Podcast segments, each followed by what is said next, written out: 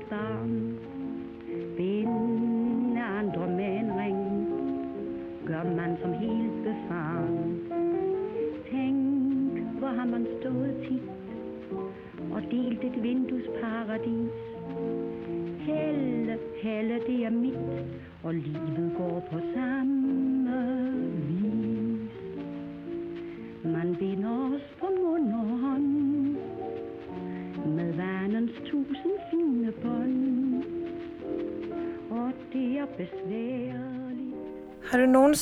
hørt dine bedsteforældre sige, aldrig mere den 9. april?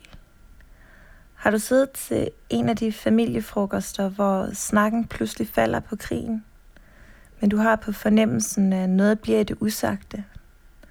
Har du undret dig over, hvad dine bedsteforældre foretog sig under 2. verdenskrig? Derfor kan du i denne første udgave af Syssel Podcast komme med på jagten efter forfædres færden i en krigstid. Du kan komme med, når vi søger svar på, hvad vores bedsteforældre foretog sig under krigen. Historien hedder Pejlemærker og starter i en 5. majpark den 26. juli 2016. Jeg hedder Sofie Sengraf og har tilrettelagt podcastet, som er produceret af Nikolaj Skjold. Derfor skal vi til kaffe hos landmåler og forfatter Knud Sørensen på Nykøbing Mors. Ja, det skal vi sætte os her. Du skal med til foredrag med jernbanesabotør Hans Frederik von Lynskjold. Men efterhånden så var vi det ved at gå os i blodet og være sabotører, der skulle helst ske noget hele tiden, og man tænkte stort set ikke på andet. Og så kan du komme med på jagt i KFUM's historie efter Sigrid og Palle Sengraf. Det er her, vi kommer gående på Sønder Kirkegård. Det er sydlig Aalborg, en sommerdag. Det er på toppen af Aalborg, og vinden er frisk. Vi stopper op på vores aftentur. Det er et helt almindeligt parcelhuskvarter, og så i en fjern afkrog, så ligger 5. majparken. Vi går hen mod den her høj, hvor en, en sti ligger belagt med, med brosten. Og de fører sig hen til mindesmærket for de faldende.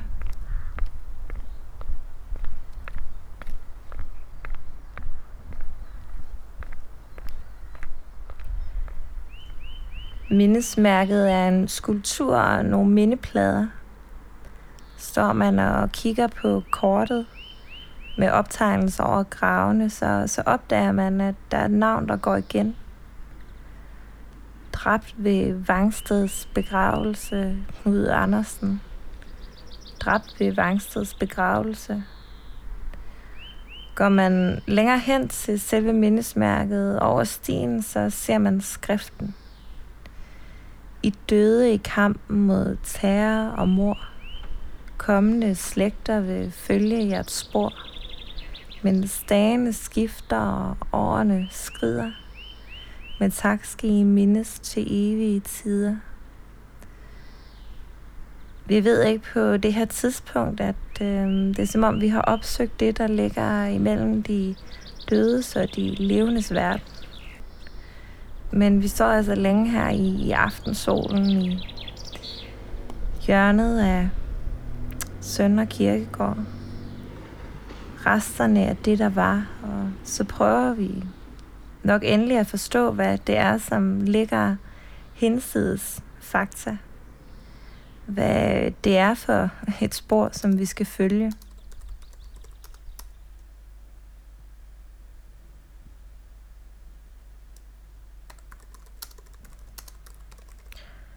Dansk bankassistent, spejderleder og modstandsmand. Det må være omtrent her, at det går op for mig, at jeg har hørt Niels Erik Bangsted omtalt før af min mormor. Selvom det har været ganske sporadisk, og hun aldrig har nævnt ham ved navn. Min mormor, Side Sengraf, er den første i Danmarks historien til at modtage Spejderkorpsets hederstegn. Det får hun for 50 års uafbrudt aktivt grønt spejderarbejde. Hun er spejderlivet ud, og hun har mange betydningsfulde poster og vigtige opgaver for KFM-spejderne i Danmark. Her knytter hun også mange venskaber, som hun har livet ud, hvor andre skæbne, som Nils Erik Vangsteds endte bræt. Det er kendetegnende for hende, at hun var en, der engagerede sig dybt i lokalsamfundet. Hun var formand for menighedsrådet og borgerforeningens bestyrelse. KFM's hovedbestyrelse, og så var hun endelig initiativtager til Bjergby Mygdals Lokalhistoriske Forening, som hun meget stolt taler om lige her. Og senere så har jeg jo været med til at um, oprette en lokalhistorisk forening. Det er alt, der står tilbage. Det er sådan, hun vil blive husket, står der i hendes dødsannonce fra 2004. Her godt 13 år senere har jeg kontaktet nogle af hendes spejderkammerater i håb om at opklare mysteriet med Nils Erik Vangsted.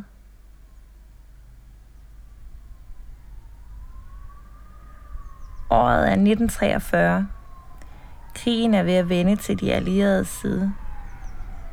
Montgomery trænger Rommel tilbage i Afrika. Den tyske hær går i opløsning ved Stalingrad.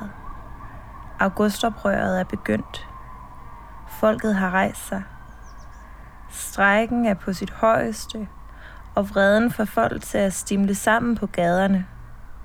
I landets største byer er der i de næste seks uger undtagelsestilstand. Og det gælder også i det kommunistisk prægede Aalborg, som gør sit i forsøget på at sabotere den samarbejdspolitik, som den danske regering har indgået med værnemagten.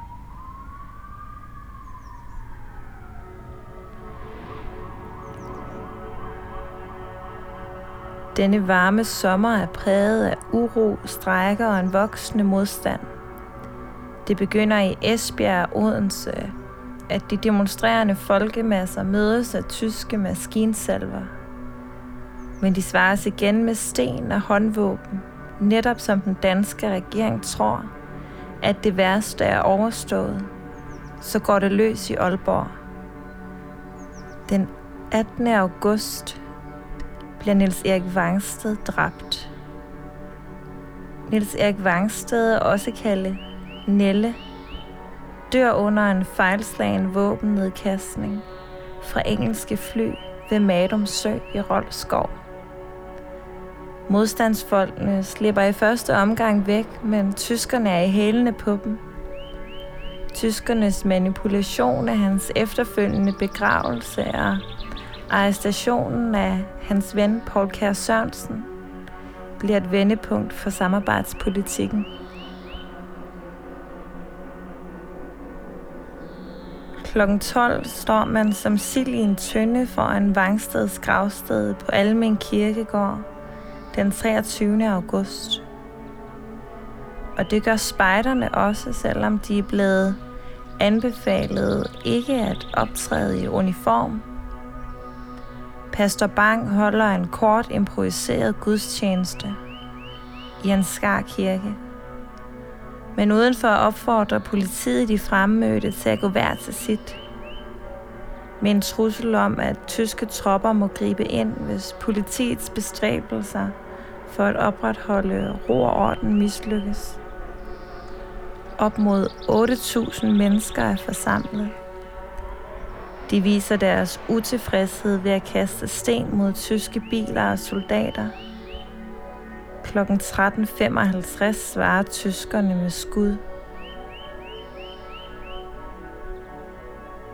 Klokken 14.40 ruller tyske tanks ind på Vesterbro.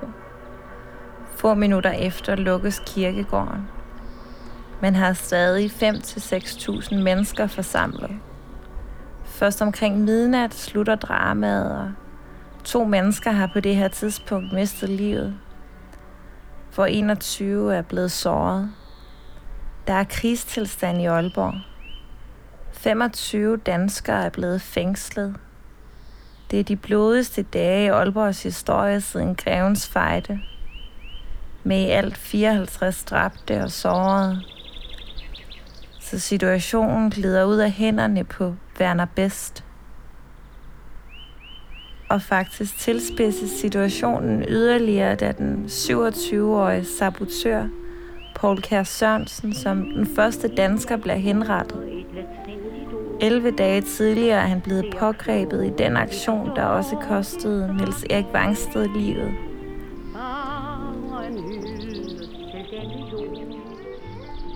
Vi har jo kun den samme Onsdag den 28. august afviser den danske regering Werner Bests ultimatum om indførelse af dødsstraf for sabotage og angreb mod medlemmer af værnemagten og for at være i besiddelse af våben og sprængstoffer. Og så indføres der forsamlingsforbud og udgangsforbud mellem 2030 og 0630. Det bliver det absolute sammenbrud for den danske regering. Regeringen har ikke længere nogen myndighed. Alt brugbart militærudstyr bliver konfiskeret, og en omfattende arrestation begynder. Danmark ledes nu af ministeriernes departementchefer. Et endegyldigt punktum for samarbejdspolitikken er blevet sat. I Aalborg får Gestapo hovedkvarter på Boulevarden men sabotage bliver i højere grad en del af hverdagen.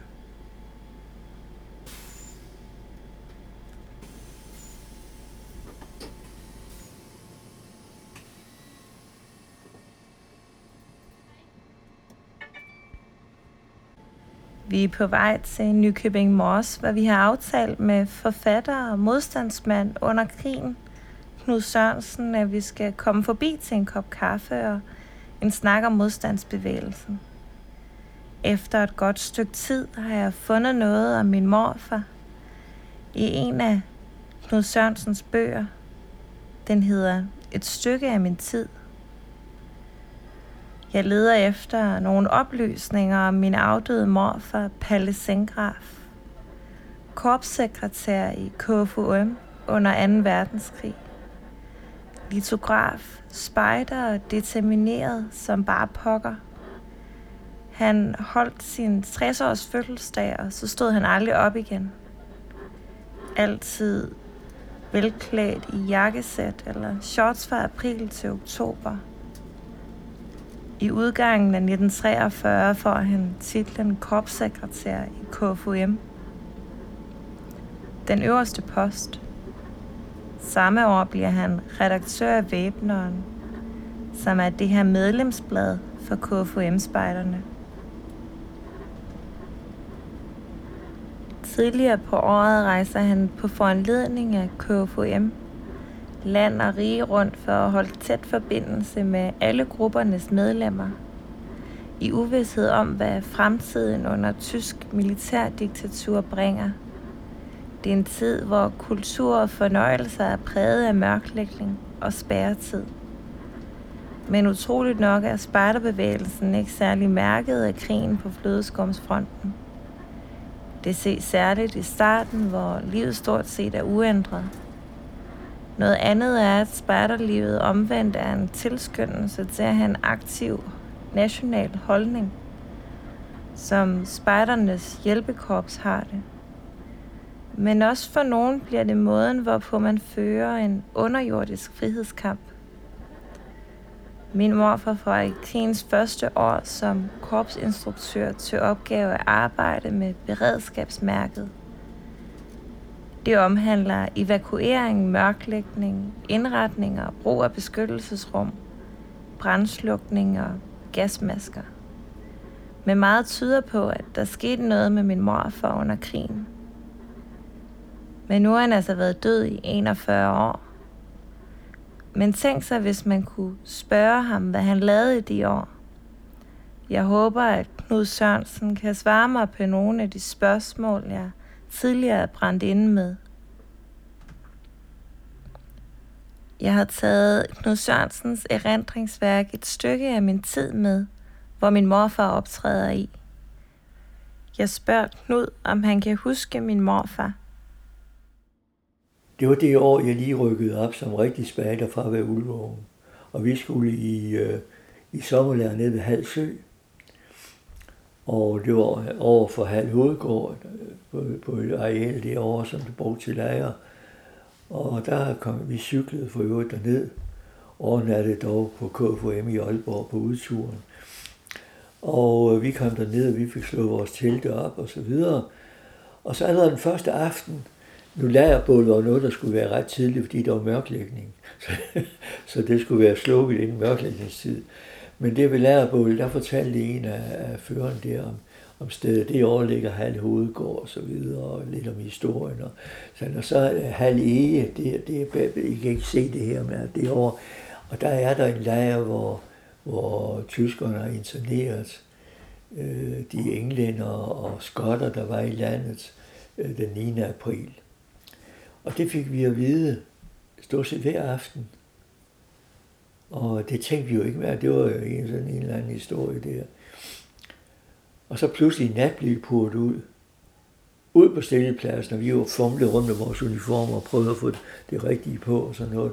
Kom så ud og fik at vide, at det danske politi havde været der og bedt os hjælpe med at fange en skotte, der var undsluppet fra den her lejr over ved Hallige. Og man mente, han var i plantagen over på den anden side af søen. Og vi blev så indskibet i nogle både, særligt over, og vi var, altså, jeg vil ikke påstå, at vi var helt rolige der, det var, det var, ikke, det var ikke så sjovt. Men vi sad lige både i mørket, og vidste jo ikke, hvad der ville ske, og vi kom over bunden dertil, og vi kom op i skoven, og vi begyndte at lede. Vi får videre, at han havde fuldskæg, og muligvis gik og nynnede skotske melodier eller sådan noget. Og så pludselig kom der en skikkelse. Og vi får frem og overmanden af ham, og en tog fat i skægget, og de fulgte med. Så slap han, sig selv svup. Så blev vi så stanset af en grinende tropsfører, og fortalte, her, det er jo bare en natmanøvre. Og det han er altså Palle Sengraf, der var korpssekretær, som havde spillet skotte. Og han blev ikke kaldt andet end Palle Svup resten af tiden på den her lyd, der er givet. Og han var nogle dage hos os nok. Men øh, det der, øh, sådan, når man ser på det, tilbage på det, det der så virkelig har undret mig, det var, at øh, vi, vi fortalte alle sammen om det hjemme. Men ingen var åbenbart farvet over, at man mente, at det var rigtigt, at, at øh, medlemmer af første jøgentroppe, de grønne spejder, skulle hjælpe med at fange en, der var undsluppet fra tyskerne. Og ingen forældre lavede åbenbart vold, trodsførende, synes, det var en af, det var dem, der har lavet øvelsen. Og det siger øh, sådan lidt om, hvordan øh, holdningen var de første besættelsesår.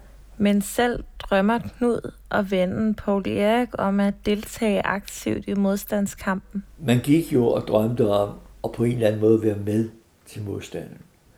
Og, men øh, vi, vi var fire, fire klassekammerater i vores gymnasieklasse, der var meget optaget af, af, af Churchill-klubben i Aalborg. De, de her unge gymnasieelever, der så også blev arresteret, men som havde på en eller anden måde i det danske fængsel fik grund så de kunne komme ud om natten og fortsætte alt det der.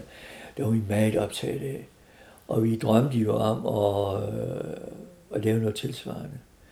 Men øh, hvordan søren gør man sådan noget? Øh, vi, altså, noget af det første, jeg gjorde, var, så vidt jeg husker, vi begik indbrud i kemilokalet på skolen en nat og stjal alt, hvad der var af kaliumklorat og rødt fosfor for at eksperimentere med sprængstoffer. Og øh, vi havde kun nogle kontakter til den rigtige modstandsbevægelse, men vi var for unge til, at de ville give os våben. Vi kunne få lov til at dele illegalt blade ud, og eventuelt en enkelt gang stå vagt ved, i forbindelse med en eller anden sabotagehandling. Jeg ved, om det ikke var noget med, at nogle lastbiler, om de var tyske eller de var entreprenørbiler, der var på et værksted.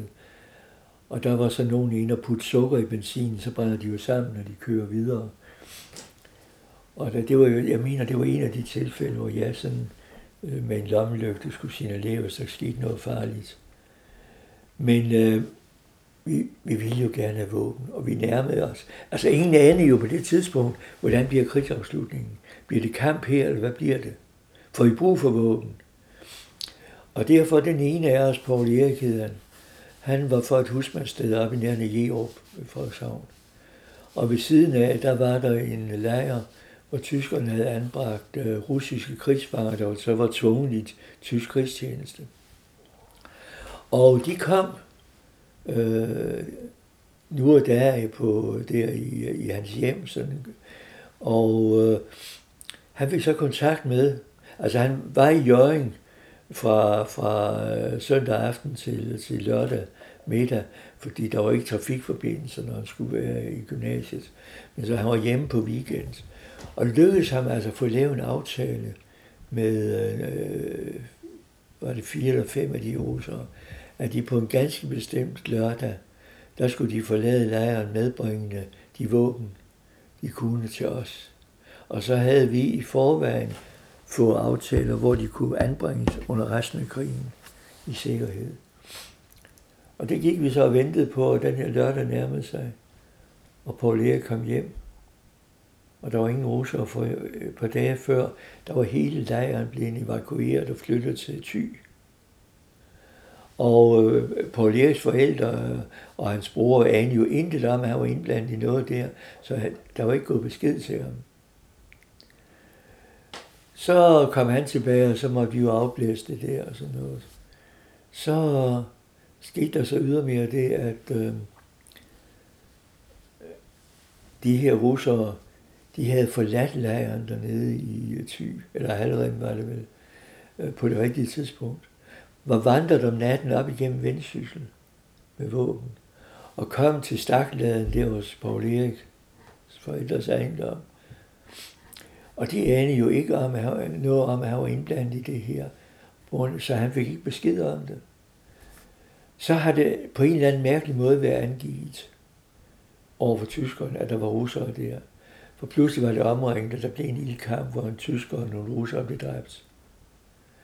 Paul Erik hørte stadig ingenting, fordi forældrene anede jo ikke, at han øh, havde, var indblandet i det her, og de havde jo ikke telefon dengang og sådan noget. Så da han øh, den, øh, den følgende lørdag jo forlod værelset i, øh, i Jørgen og tog hjem, så anede han ikke noget om, om, hvad der var sket. Og da han kom hjem, så ventede Gestapo på ham. For en af de her russere har altså været i hårdt forhør og røbet ham. Så mandagen, så undrede vi tre andre os lidt over, at han ikke var i skole, men han led samtidig af astma. Så det var, han var nok bare syg. Og så i tredje time var det vist en fysiktime, hvor vi lige sad med vores bøger og venner og noterede en formel og sådan noget ned. Så gik døren op, og rektor kom ind med tre mænd. De to af dem sådan i læderfrakker, det var tydeligt Gestapo-folk, og så en dansker. Og så fik vi at vide, at danskerne, det, det drejer sig om Knud Sørensen, Max Overgaard og Sten Vinge Slot. Så da vi kun var fem drenge i klassen den dag, var der ikke folkehav, man kunne gemme sig i, så vi måtte op. Og så blev vi så ført til et, øh, øh, et rum, eller et sted i øh, Jørgen. Altså Gestapo hovedkvarteret var i Frederikshavn. Men i Jørgen, hvor de havde et, øh, mulighed for et forhørslokale og sådan noget. Og det lykkedes os at klare den. Vi kendte ikke noget til alt det der. Men det var alligevel sådan, at de havde nok fået et eller andet indtryk af, at jeg var på en måde var en slags udmand, fordi de forlangte en husundersøgelse hjemme på mit værelse. Og øh, vi kørte hjem til mig, og de kom op, og de begyndte at undersøge. Og det eneste, de fandt, det kan jeg fremvise.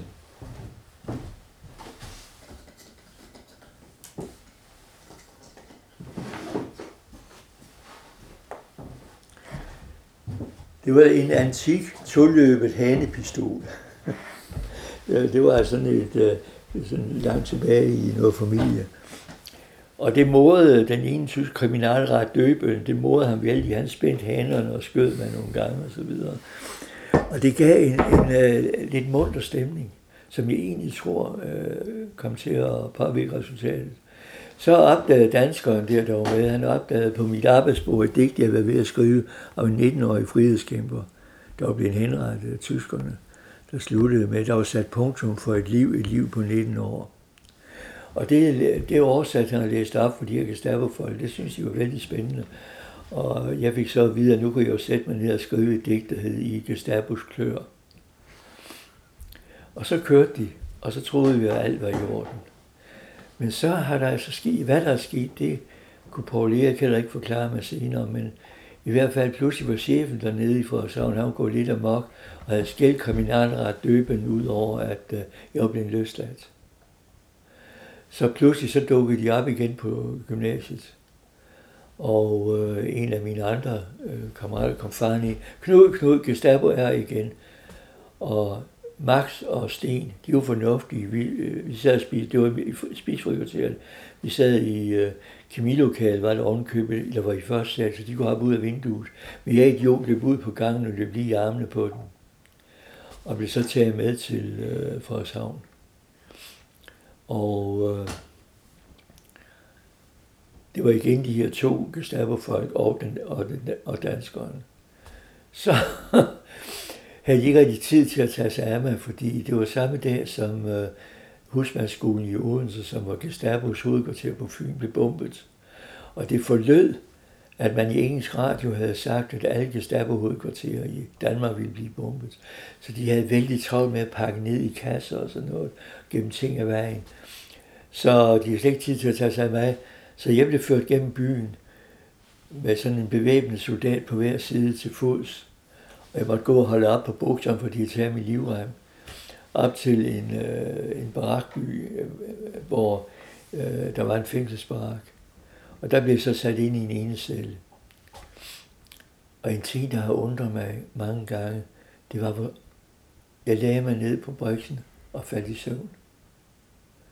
Jeg sov utrolig meget i den tid, jeg var i den celle. Jeg forstår det ikke den dag i dag. Men der skete ingenting. Altså samtidig så øh, gik lampen op, og så jeg fik noget mad stukket ind og sådan noget. Så pludselig en aften, sådan ved det, klokken havde været sådan en 10 stykker, så gik døren op. Og tænkte nå, så sker det. Der skete ingenting. Jeg gik ud. Så så jeg, alle døre var åbne, og alle farer stod ude og snakkede på gangen. Jeg fik at vide af en af de andre, det var en danske fanger, der var der, at det er den flinke tysker, der er vagt i aften. Han plejede så åbenbart at åbne for celledørene. Og så kunne Paul Erik og jeg jo aftale, han, kunne, han havde tilstået det hele. Så der var ikke noget at gøre. Vi fandt ud af, hvordan vi egentlig kunne klare det, sådan at jeg måske slap fri. Så kom vi i forhør allerede dagen efter, sjov nok. I fælles forhør. Og det lykkedes det her. Og kriminalret Døben var nok også en lille smule interesseret i, at jeg skulle være uskyldig, siden han havde haft en ballade med chefen og han havde løsladt mig i første omgang. Så jeg tror nok, så vidt jeg sådan lige hurtigt fornemmede, det er et enkelt tilfælde, der, der misforstod han et, svar, jeg havde givet, så det blev rigtigere i hans. Så da forhøret var slut, der fik Paul Erik nogen på kassen, og jeg blev smidt ud af fængslet, og skulle så ned på, i hovedkvarteret og hente min livrem, og en pakke der kom til mig. Og så gik jeg så under jorden resten af krigen. Og hvornår er det her? Det her, det er i april, det er lige hen imod slutningen. Okay, ja. Men uh, Paul Erik kom til uh, Frøslevlejren, men kom ikke videre. Okay, så han vendte tilbage til jer, ikke? Så ja, ja, men han kom dog noget senere end, end, uh, end befrielse, fordi han meldte sig som frivillig til, til grænsekorpset, hed det vist. Hvor man jo kontrollerede, at tyskerne forlod Danmark, og Mm. Så han vendte hjem med armben og stålhjelm og gasmaske, som vi alle sammen prøvede. Og I også et billede af mig med den her gasmaske på. Og han har også en pistol. Og endelig havde vi jo så våben, så gik vi ud i Jørgen Bjerge og skød til måls efter et træ med den her pistol. Så, når ikke der var tyskere, så var der altså et træ, vi kunne have. Men Knud fortæller også om den skuffelse, der kommer efter befrielsen. Jeg kan tydeligt huske, at det er den 4. maj om aftenen, Øh, altså det var en af mine atletikkammerater, hed Arne Tiop. Og han var søn i det her handelsgartneri. Det var derfor, det var, det var der, jeg kom. Og vi var så ude om aftenen og, og løbetræne ude i plantagerne der.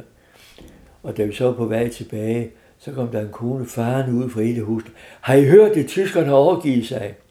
Og det var så den 4. maj om aftenen lige efter, lige efter udsendelsen fra, fra England. Og så skyndte vi os så tilbage selvfølgelig. Og så næste morgen var jeg så hjemme i Jørgen igen. så var det overstået? Ja, og så husker jeg en skuffelse. Fordi øh, Anne-Marie og jeg var, gik sådan, var nede i byen, og der var jo feststemning og alt det der. Så kom vi til Vendsyssel vinduer, og der var sådan plakater oppe, og der var nævnt den nye regering. Og der kan jeg huske det her med Bull som statsminister. Vi kunne alle sammen huske, da han havde holdt sin anti-sabotage-tale og opfordret folk til angiveri. Så skulle han være statsminister. Og heldigvis kunne Marie huske, det var ikke bare min, øh, min erindring, at jeg stod, var det det hele? Og det var, det var virkelig en skuffelse. Vi har forestillet os en helt ny verden, jo. Men øh, der, ja, der var også meget mærkeligt, fordi øh, der havde man, i hvert fald, øh, jeg havde det indtryk dengang, at det var, øh, altså den skyldige var fru Jacobsen. Han var jo den, den faktiske leder af, af, af Frihedsrådet. Og øh, var jo lige den, der, der stod for øh, forhandlingerne med politikerne. Og i mange år, der var jeg sur på ham. Øh, indtil det gik op for mig, at det var ham, der var den kloge. Øh, det havde været hammerende udemokratisk, hvis man havde lavet en øh, regering udelukkende af frihedsbevægelsen, der ved det seneste valg havde repræsenteret nogle få procent af stemmerne. Og vi fik en fredelig overgang, hvad man ikke fik alle steder. Så det var knæme frodet og den fornuftige. Og så lærte jeg ham senere at kende, og øh, kom til at sætte meget stor pris på ham. Jeg begyndte at tænke, at svaret om min morfars færden under 2. verdenskrig aldrig kommer. Jeg gennemser hans gamle lysbilleder. Der er masser af billeder taget i privatboligen i Jørgen. De er pænt klædt på, og de er på ferie, og billederne er så mærkeligt opstillet.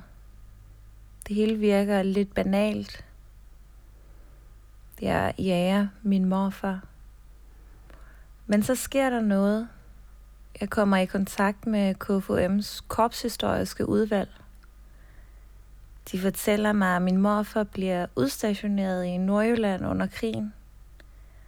Og han får faktisk 2.000 kroner til at understøtte det her arbejde, hvor han besøger mange spejdergrupper og holder møder og foredrag.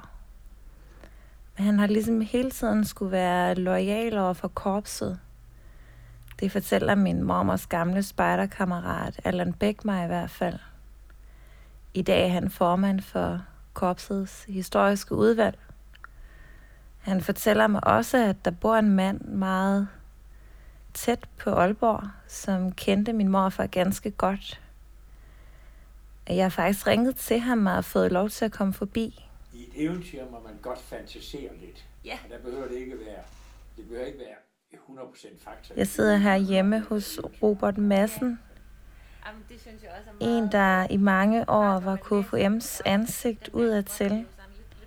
Han sad også i KFUM-spejdernes hovedbestyrelse i mange år og blev valgt til spejderchef.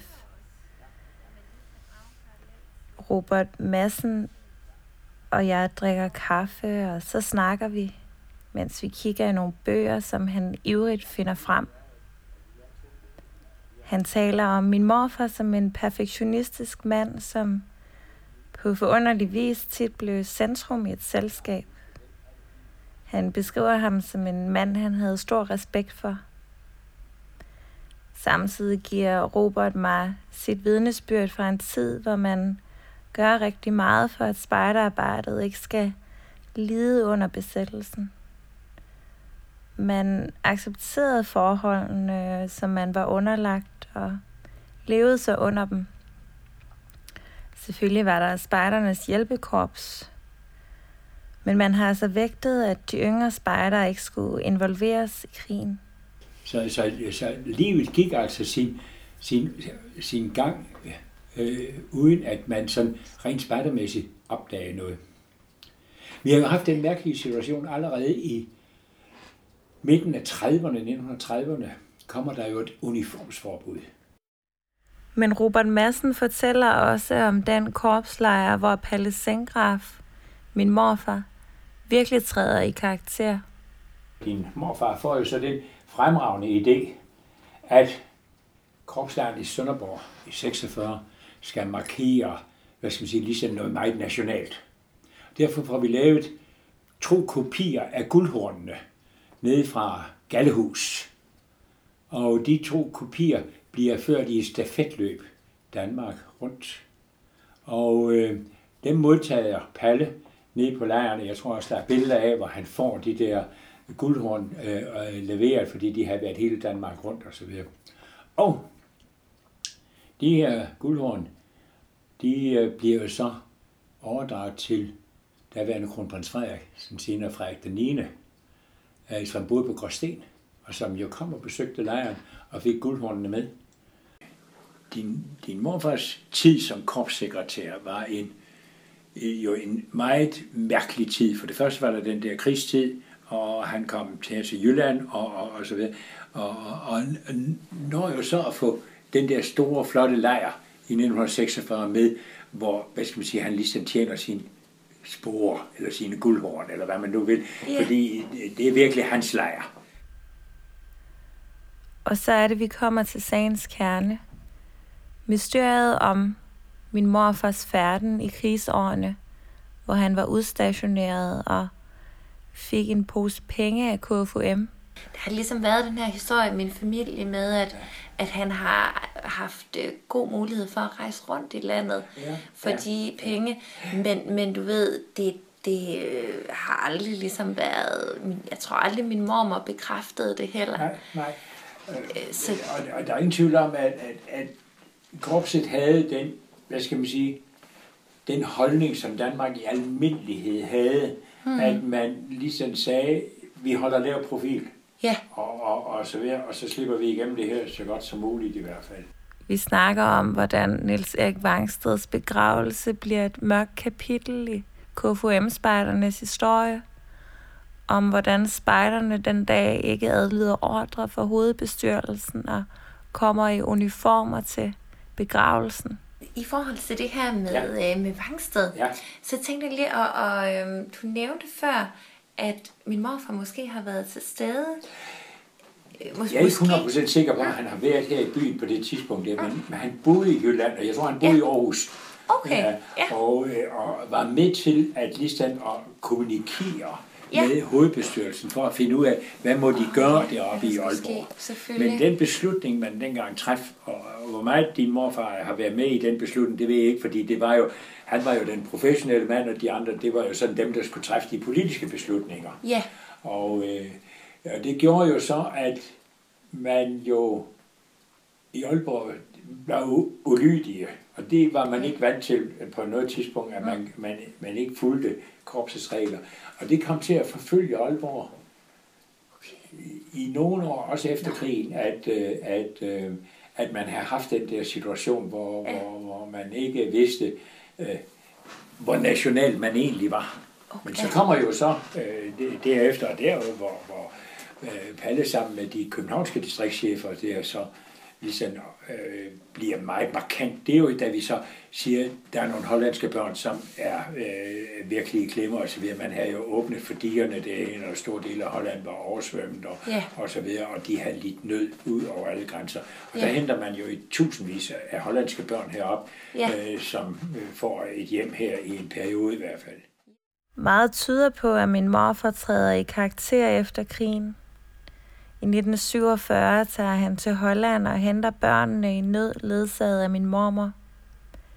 Han sørger også for at få tusind fattige københavnske drenge med på sit store svendestykke, korpslejren i 1946, hvor den nationale ånd på ny vender frem efter krigens trange år.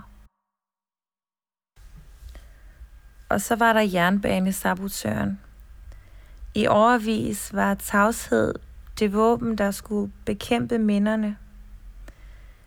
I 1970 begynder faghistorikere at fremsætte synspunkter om, at sprængninger og sabotage egentlig kun har haft en ringe militær betydning under krigen. Det er særligt den danske historiker Ove Trummer, der vækker opsigt med sin doktorafhandling. Samtidig med at Trummer forsvarer sin afhandling i 1971, lægges der blomster ved mindestenen for DSB-folk, som saboterede tyskerne. En af dem, der råber vagt i gevær efter mange års tavshed, er Hans Frederik von Lilienskjold. Han er født i 1915 og er en helt særlig støbning, som ufortrøden går ind i modstandskampen. Hans Frederik von Lilienskjold var Nikolajs morfar. Efter krigen bliver von Lilienskjold maskinmester. Han lever i mange år et stille liv, men trommer for har masser altså til at råbe vagt i gevær. Han bliver i 1972 inviteret til at holde foredrag på Frihedsmuseet. Men herudover deltager han også i mange møder med og uden trommer. Men efterhånden så var vi ved at gå os i blodet og være sabotører. Der skulle helst ske noget hele tiden, og man tænkte stort set ikke på andet. Men selv på arbejdspladsen gjorde man jo alt, hvad man kunne for at lave sabotage. Det var der rig lejlighed til ved DSB, ved det tyske materiel, som vi reparerede der også. Det, det særligt gik ud over, det var bremsesystemerne. Det var godt at komme sand i førerbremseventiler og bremseventiler og skære slanger over og sådan noget. Dem skulle vi selv lave igen. Det gav ekstra arbejde.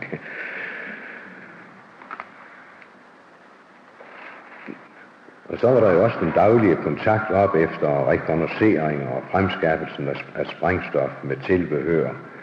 Og det var for øvrigt ikke ufarligt at transportere øh, sprængstof på grund af de tyske razziaer. Jeg kan huske en episode vedrørende transport, som jeg selv foretog alene. Jeg havde aftalt en efter, øh, med, med, med kolonnens næstkommanderende, at en eftermiddag på et ganske bestemt sted og nøjagtigt tidspunkt skulle hente, hente en kasse materiel, der stod i en trappeopgang for øvrigt. Og kassen den stod, og jeg læste den på cyklen og fik bundet en snor om, og skulle lige til at, at trække med cyklen med den her kasse, så faldt det hele ud af kassen. Den var fuldstændig pillerøden. Og forbi stedet, der passerede der Øh, jævnligt faktisk hele tiden tyske soldater. Det var næsten lige uden for Marseillesborg Hospital. og, og det var jo noget uheldigt. Men hår, de rejste sig sådan lidt i nakken på en af de her tyskere. Men de, de, de reflekterede overhovedet ikke på det. Så jeg samlede det op så hurtigt jeg kunne, og stoppede noget i lommerne, og fik kassen sådan flækket nødtørft sammen igen med en snor, og fik en læse på cyklen, og så var det så med at komme afsted. Og jeg slap også til barbaren med det uden yderligere uheld. Det var, en, det var en meget ubehagelig situation at være i. Vi spekulerede også på, hvordan man kunne lave operationerne så farefri for os selv som muligt. Og derfor besluttede vi stort set at optræde våbenløse, når vi gik i aktion, med mindre at der var ret store chancer for at komme i ildkamp. Det var noget, der var en vis mulighed for at beregne ved at rekognosere for bevogtningsgraden af banelinjen. Risikoen, når man var på tilbagevejen efter en aktion, var ikke ret stor, hvis man bestandsede, at tyskerne var våbenløs. Vi var nået ind i den første uge af februar, og tyskerne omgrupperede deres styrker. Øh, eller tyskerne, ja, de omgrupperede deres styrker. Det var det såkaldte elastiske tilbagetrækning. Og øh, der fik vi ordre en aften, at, øh, at, at vi skulle afbryde jernbanelinjen omgående. Det var den 7. februar.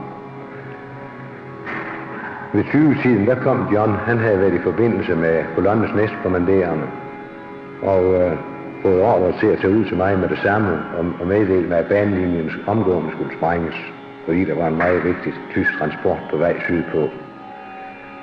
Men vi blev enige om, at det var, der var ikke rigtig tid til at få fat i nogle af de andre, og for øvrigt så var det heller ikke så nemt at holde styr på en 7, 8, 9, 10 unge mennesker øh, under sådan en operation. Og den aften, der var banelinjen meget stærkt bevokset. De stod med et mellemrum fra 50 til 100 meter. Og det, det gjorde de forresten helt fra Aarhus og så videre helt op forbi Mundelstrup. og det var absolut førsteklasse soldater, dem der var der. Unge tyske soldater.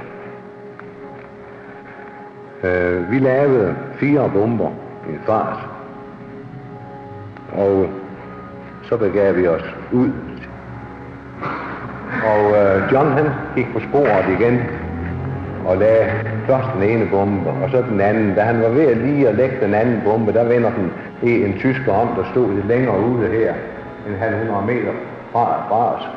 Han vendte om og kom, og kom tilbage her imod os. Pludselig så hoppede han op og tog drev, og så var der ikke andet for mig, som dækkede op og skyde ham. Og John, han nåede at få, blum, at få bomben placeret, og så sprang han ellers vandret ud over øh, hegnet. Statsbanerne skinner, lige, jo, eller spor, lige indhegnet. Sprang vandret ud over hegnet. Og så, jeg råbte til ham, ned til søen. Det er klart, at jeg havde skudt, så blev der en masse skyderi der. Og John, han susede ned mod søen. Jeg var faktisk ikke så hurtig som ham, men sådan med korte mellemrum, der fyrede jeg sådan en by på 4-5 skud op mod tyskerne. Men der var et lille stykke åbent land, jeg skulle over på en 20-30 meter var der vel. Og så må vi tænke på, at der lå sne. Der var sådan 20-30 cm sne jævnt fordelt over det hele. Så, så tændte de pludselig en lyskaster, tyskerne. Jeg kastede mig ned bag ved en busk. Men jeg kunne ikke blive ved med at ligge der. De svingede jo også med lyskasteren, fejet med den. Så det, den var væk fra området, eller busken, hvor jeg lå. Så kravlede jeg frem over marken. Men så var jeg så uheldig, at jeg faldt i en dyb grøft. En, sådan en ganske smal, dyb grøft, som der kan være. Den havde jeg ikke taget med jagt for. Jeg vidste heller ikke, den var der. Den var føden til med sneen, så jeg kunne ikke se den. Men der fangede tyskerne mig så i, i projektøren, mens jeg lå i den her grøft og baskede. Og så begyndte de at skyde på mig med et maskingevær. Og det var, det var sgu meget ubehageligt. At sådan sneen, den kom sådan i og ligesom op ved siden af en på begge sider. Så jeg tænkte så, nu, nu er det sket med det. Så, så fyrede jeg hele resten af magasinet af imod og knaldede et nyt i. Og fyrede også det af. Og der har jeg været så heldig at ramte deres projektør. Og det blev mørkt. Og så meget op i grøften, og så videre hen mod et som vi kunne se på tegningen før. Og der stod John han kunne jo nok se, at jeg var falden. Han spurgte mig, om jeg var blevet såret. Det, det var jeg ikke, men den står der med at komme videre ned til søen. Så tyskerne, de begyndte pludselig at skyde vældig igen. Der lød en masse hundeglam. De havde altså åbenbart også hunde med, med kommandoråb. Men vi sneger så langs med, med søen i sivene hen til Brabrand. Så endelig holdt skydningen op. Men de skød nok et kvarter efter, at aktionen af den var, at den var løbet af staten der. Men øh, vi, vi var ikke mere lige kommet hjem til mine forældre, og der kunne vi høre bomberne, de eksploderede. Vi hørte i hvert fald tre brag. Om der er kommet to oven i hinanden, det tør jeg ikke sige, men altså tre af bomberne, de eksploderede i hvert fald med sikkerhed. Og jernbanelinjen, den blev, blev afbrudt. Så missionen, den var lykkedes. Men det var vores ilddåb, den der. Nu havde jeg god kontakt med min læge i, i Brabrand. Han var også allieret i det der foretagende. Og han fortalte mig dagen efter, at, at, at tyskerne de var kommet med en såret mand, der, og de havde fortalt, at de var anbenet blevet angrebet af hans, en større styrke sabotører. Så det må være alle de her skud, der har forvildet dem fuldstændig. Ellen Margrethe von Lilienskjold, født 1915, er en af de kvinder, som kommer til at spille en vigtig rolle i modstandskampen. Som sabotør, som hustru og som mor. Dels har hun sit tavse samtykke, når Hans Frederik von Lillenskjold forsvinder ud i det mørklagte Danmark for at lave illegalt arbejde. Og dels vælger hun spontant i en situation at træde ind, men med åbne øjne og satse sit eget liv for et frit land. Det sker på et tidspunkt, hvor Hans Frederik von Lillenskjold ikke aner, hvad han selv skal stille op. Efter en operation kan han regne ud, at han må have tabt en revolver. Men det er for farligt selv at gå tilbage og lede. Ellen Margrethe er et eksempel på, at modstandsbevægelsen slet ikke havde været mulig, uden de funktioner, som kvinderne stod for. Og alligevel er de ofte skrevet ud af historiebøgerne. El Margrethe foregiver at samle kviste og finder revolveren. Herefter bliver hun en mere og mere aktiv del af modstandskampen, med det, der beskrives som hendes usædvanlige, rolige hånd. Jeg kan fortælle en historie om, hvordan min kone og jeg en aften lavede en, en mindre sabotage. Vi blev enige om at gå en aftentur, og så gik vi ned forbi banelinjen. Jeg, jeg havde lavet to bomber, Så sagde jeg til min kone, da vi kom ned til banelinjen, nu bliver du stående her. Så hoppede jeg ind på banelinjen. Men så var det sådan, at, at hvis, hvis der kom nogen, så skulle hun bare hoste højt og gå. Så forsvandt jeg en anden vej hjem. Men der lød ingen host og nogen ting. Jeg lagde de her to bomber, gik tilbage til konen, og så gik vi hjem igen. Da vi kom hjem, der sprængte bomberne. Så så var banelinjen afbrudt igen. Det, det var sådan nogle små, lette aktioner. Den 26. april, der forsøgte jeg og jeg igen at afspore, øh, eller ikke at afspore, men at, at øh, afbryde banelinjen. Men, men der var vi altså uheldige. Jeg var ved at sætte en detonator i en blyant, da detonatoren den eksploderede. Det kostede mig ja, enderne på et par fingre. Og der var vi jo nødt til at fortrække. Og om tyskerne skød eller ikke skød på os, det ved jeg ikke. Der stod en tysk soldat 10 meter fremme. Det, det blev jeg aldrig klar over, for vi flygtede og ned til mine forældre. De boede ikke ret langt fra jernbanen, der var kun 100 meter ned. Så der dækkede vi os ned. Men øh, vi blev da heldigvis ikke fanget, men jeg var personligt jo færdig med at lave jernbanesabotage selv. Jeg ledede gruppen ind til kapitulationen, og kammeraterne de lavede nogle enkelte sprængninger, inden at krigen var slut. Hermed var krigen jo faktisk forbi. Det vil dog sige, at alle kammeraterne de mødte ude på den 4. maj om aftenen. For om morgenen skulle vi møde i den gamle by i Aarhus og forsvare den, hvis det var sådan, at uh, tyskerne de ville have ødelagt den, hvis de, uh, når de trak sig tilbage. Man vidste jo ikke, om det ville ende med kamp. Men der skete jo altså ikke. Ja, der var noget kamp i Aarhus, men det var vi altså ikke involveret i. Vi var i den gamle by der de første par dage. Og dermed er historien slut for min side. Hans Frederik van Lillenskjold og Åge Trummer bliver aldrig enige om, hvordan man skal anskue jernbanesabotagen. For Lillenskjold synes, at det er fattigt blot at tage højde for dens militære betydning. Han synes også, at det psykologiske og samfundsmæssige aspekt er værd at have med. Og det kan han jo have ret i. Men det er vel en kendt skærning, at historien altid skrives af sejrsherrene. En givet fortid har vel ønsket at se sig selv med de øjne, som fortiden har ønsket, at eftertiden skulle se dem. Men under alle omstændigheder så tillagde Montgomery modstandsbevægelsen stor betydning. Det har især bidraget til vores kollektive hukommelse om, at Danmark tog del i modstanden. Men i virkeligheden var det blot 1-2 procent af befolkningen, der strittede imod.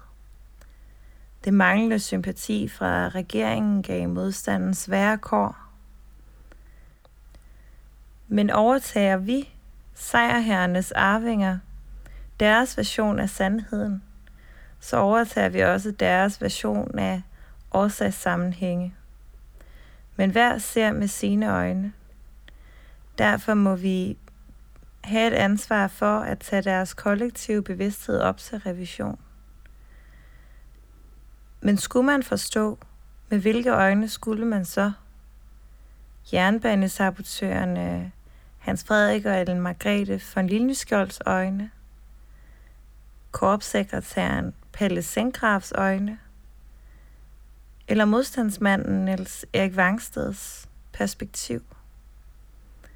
Eller skulle man se det fra gymnasieeleven Knud Sørensens synspunkt?